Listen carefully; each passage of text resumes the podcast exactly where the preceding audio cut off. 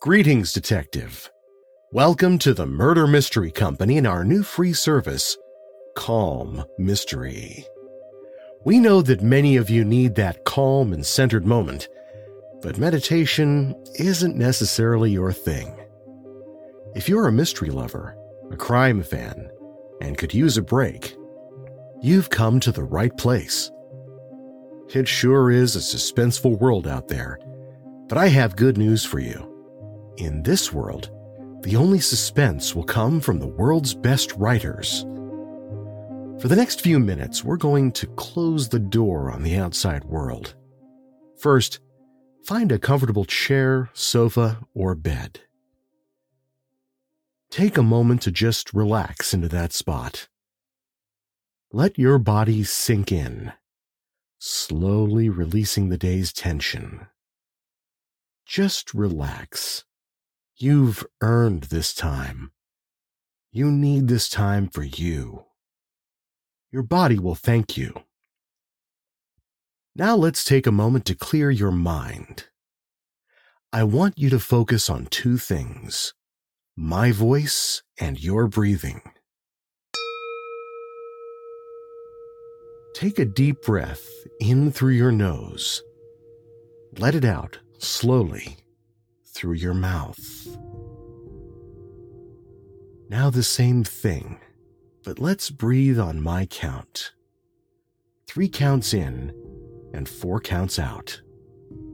Breathe in one, two, three.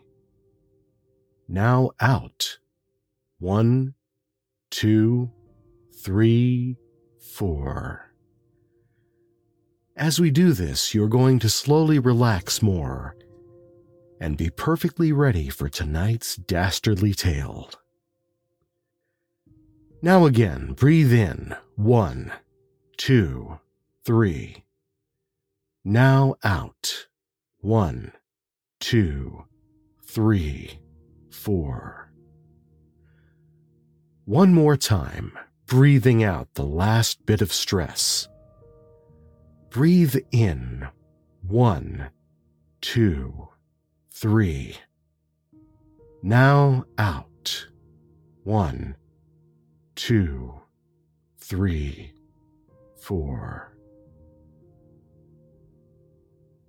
Excellent. Tonight's tale of mystery, intrigue, and murder is truly spine tingling. Welcome to Calm Mystery. Our selection this time The Push of a Finger by Alfred Bester. Read by Perry F. Bruns. Part 3. The controller made a terrible fuss about the whole affair, and I knew.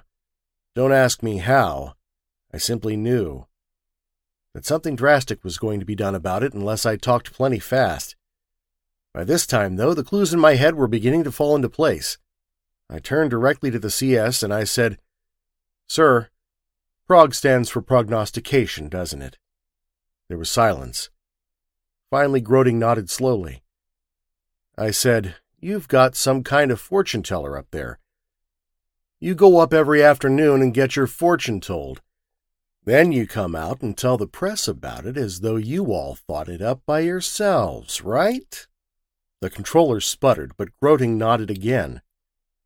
I said, this afternoon, the end of the universe was prognosticated. Another silence. At last, Groding sighed wearily. He shut the controller up with a wave of his hand and said, It seems Mr. Carmichael does know enough to make things awkward all around. The controller burst out, It's no fault of mine. I always insisted on a thorough guard system. If we had guarded the guards, Groding interrupted, would only have upset existing stability. They would have drawn attention and suspicion. We were forced to take the chance of a slip up. Now that it's happened, we must make the best of it. I said, Excuse me, sir. I wouldn't have come here just to boast. I could have kept quiet about it. What bothers me is what bothered you. Groding stared at me for a moment, then turned away and began to pace up and down the room. There was no anger in his attitude. If there had been, I wouldn't have been as scared as I was. It was a big room, and he did a lot of pacing, and I could see that he was coldly analyzing the situation and deciding what was to be done with me. That frigid appraisal had me trembling. I said, I'll give you my word not to mention this again, if that'll do the trick. He paid no attention, merely paced. My mind raced crazily through all the nasty things that could happen to me. Like solitary for life, like one way exploration, like an obliterated memory track, which meant I would have lost my 28 years. Not that they were worth much to anyone but me. I got panicky and yelled, You can't do anything to me! Remember stability! I began to quote the credo as fast as I could remember. The status quo must be maintained at all costs. Every member of society is an integral and essential factor of the status quo. A blow at the stability of any individual is a blow aimed at the stability of society. Stability that is maintained at the cost of so much as a single individual is tantamount to chaos. Thank you, Mr. Carmichael, the CS interrupted. I have already learned the credo. He went to the controller's desk and punched the teletype keys rapidly. After a few minutes of horrible waiting, the answer came clicking back. Groting read the message, nodded, and beckoned to me. I stepped up to him, and boys, I don't know how the legs kept from puddling on the floor. Groting said, Mr. Carmichael, it is my pleasure to appoint you confidential reporter to the Stability Board for the duration of this crisis.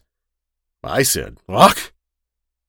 Groting said, We've maintained stability, you see, and ensured your silence. Society cannot endure change, but it can endure and welcome harmless additions. A new post has been created, and you're it. I said, Thanks.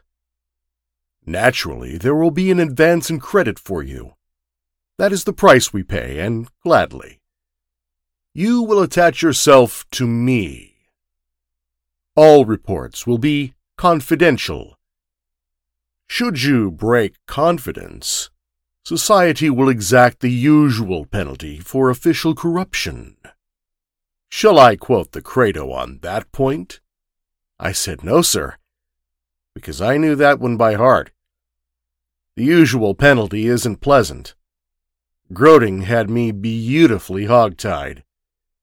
I said, What about the time, sir? Why, Groting said, you will continue your usual duties whenever possible. You will submit the official releases as though you had no idea at all what was really taking place. I'm sure I can spare you long enough each day to make an appearance at your office. Suddenly he smiled at me, and in that moment I felt better. I realized that he was far from being a Jehovian menace. In fact, he'd done all he could to help me out of the nasty spot my curiosity had got me into. I grinned back and on impulse shoved out my hand. He took it and gave it a shake. Everything was fine. The CS said, Now that you're a fellow official, Mr. Carmichael, I'll come to the point directly.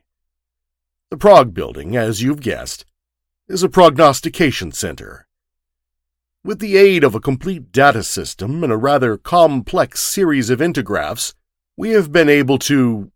to tell our fortunes, as you put it. I said, I was just shooting in the dark, sir. I really don't believe it. Groting smiled. He said, Nevertheless, it exists. Prophecy is far from being a mystical function. It is a very logical science based on experimental factors. The prophecy of an eclipse to the exact second of time and precise degree of longitude strikes the layman with awe. The scientist knows it is the result of precise mathematical work with precise data. Sure, I began, but Groting held up his hand. The future of the world line, he said, is essentially the same problem magnified only by the difficulty of obtaining accurate data and enough data. For example, Assuming an apple orchard, what are the chances of apples being stolen? I said I couldn't say. Depends, I suppose, on whether there are any kids living in the neighborhood. All right, Roding said. That's additional data. Assuming the orchard and the small boys, what are the chances of stolen apples? Pretty good. Add data. A locust plague is reported on the way. Not so good. More data. Agriculture reports a new efficient locust spray. Better. And still more data. In the past years, the boys have stolen apples and been soundly punished. Now, what are the chances? Maybe a little less. Continue the experimental factors with an analysis of the boys. They are headstrong and will ignore punishment. Add also the weather forecasts for the summer. Add the location of the orchard and attitude of owner. Now sum up. Orchard plus boys plus thefts plus punishment plus character plus locusts plus spray plus. I said, good heavens! You're overwhelmed by the detail work, Groting smiled but not by the lack of logic. It is possible to obtain all possible data on the orchard in question and integrate the factors into an accurate prophecy not only as to the theft, but as to the time and place of theft. Apply this example to our own universe, and you can understand the working of the prognosis building. We have eight floors of data analyzers. The sifted factors are fed into the integrators and, Presto, prophecy. I said, Presto, my poor head. You'll get used to it in time. I said, The pictures? Groting said, The solution of a mathematical problem can take any one of a number of forms. For prognosis, we have naturally selected a picturization of the events themselves.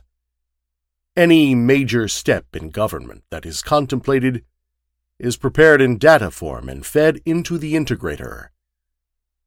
The effect of that step on the world line is observed. If it is beneficial, we take that step. If not, we abandon it and search for another, I said. And the pictures I saw this afternoon?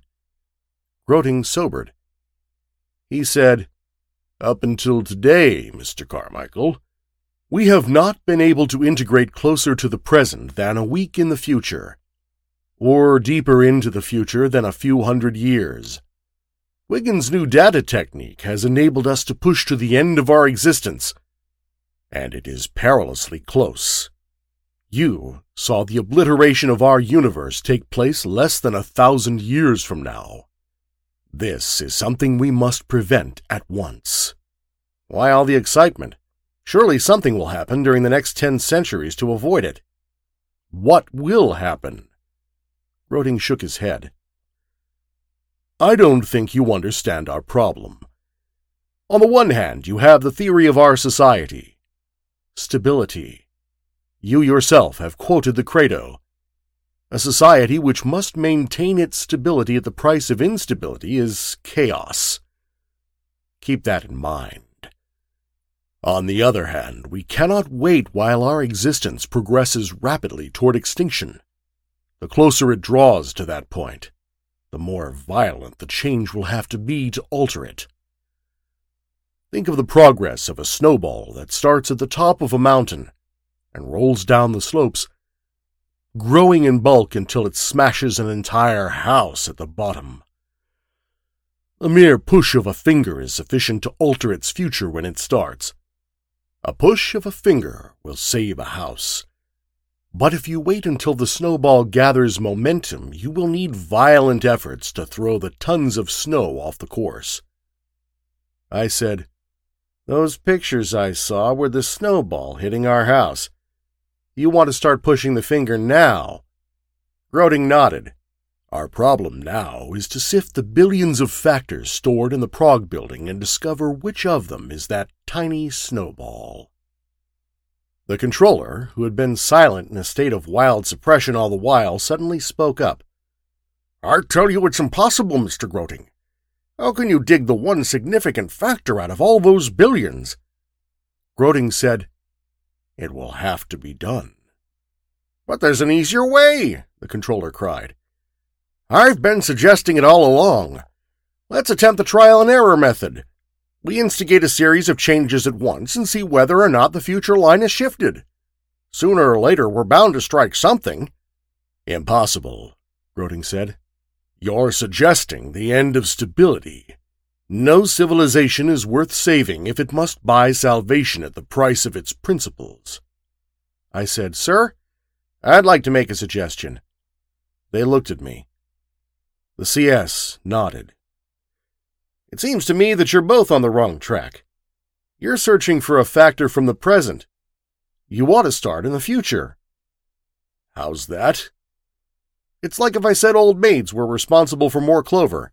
You'd start investigating the old maids. You ought to start with the clover and work backwards. Just what are you trying to say, Mr. Carmichael? I'm talking about a posteriori reasoning. Look, sir, a fellow by the name of Darwin was trying to explain the balance of nature. He wanted to show the chain of cause and effect.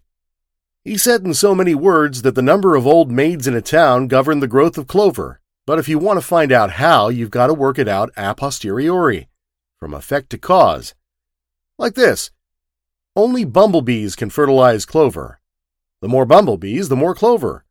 Field mice attack bumblebee nests, so the more field mice, the less clover. Cats attack mice. The more cats, the more clover. Old maids keep cats. The more old maids, the more clover. QED.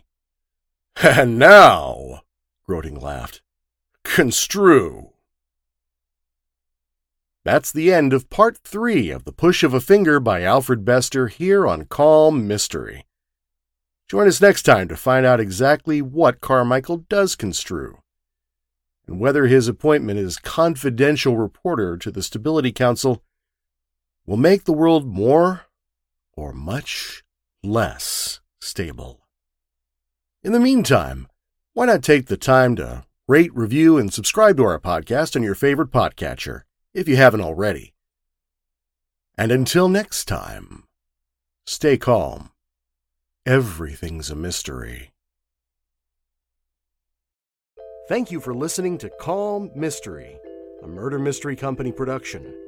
To solve your own case with us, visit murdermysteryzoomparty.com, all one word, and use code CALM, C A L M, for $20 off your own murder mystery party. We have dozens of entertaining detectives. You can even ask for me, Perry, by name. If no one else can help, and if they can find me, maybe I can help you become Detective of the Night. That's murdermysteryzoomparty.com, all one word, code CALM.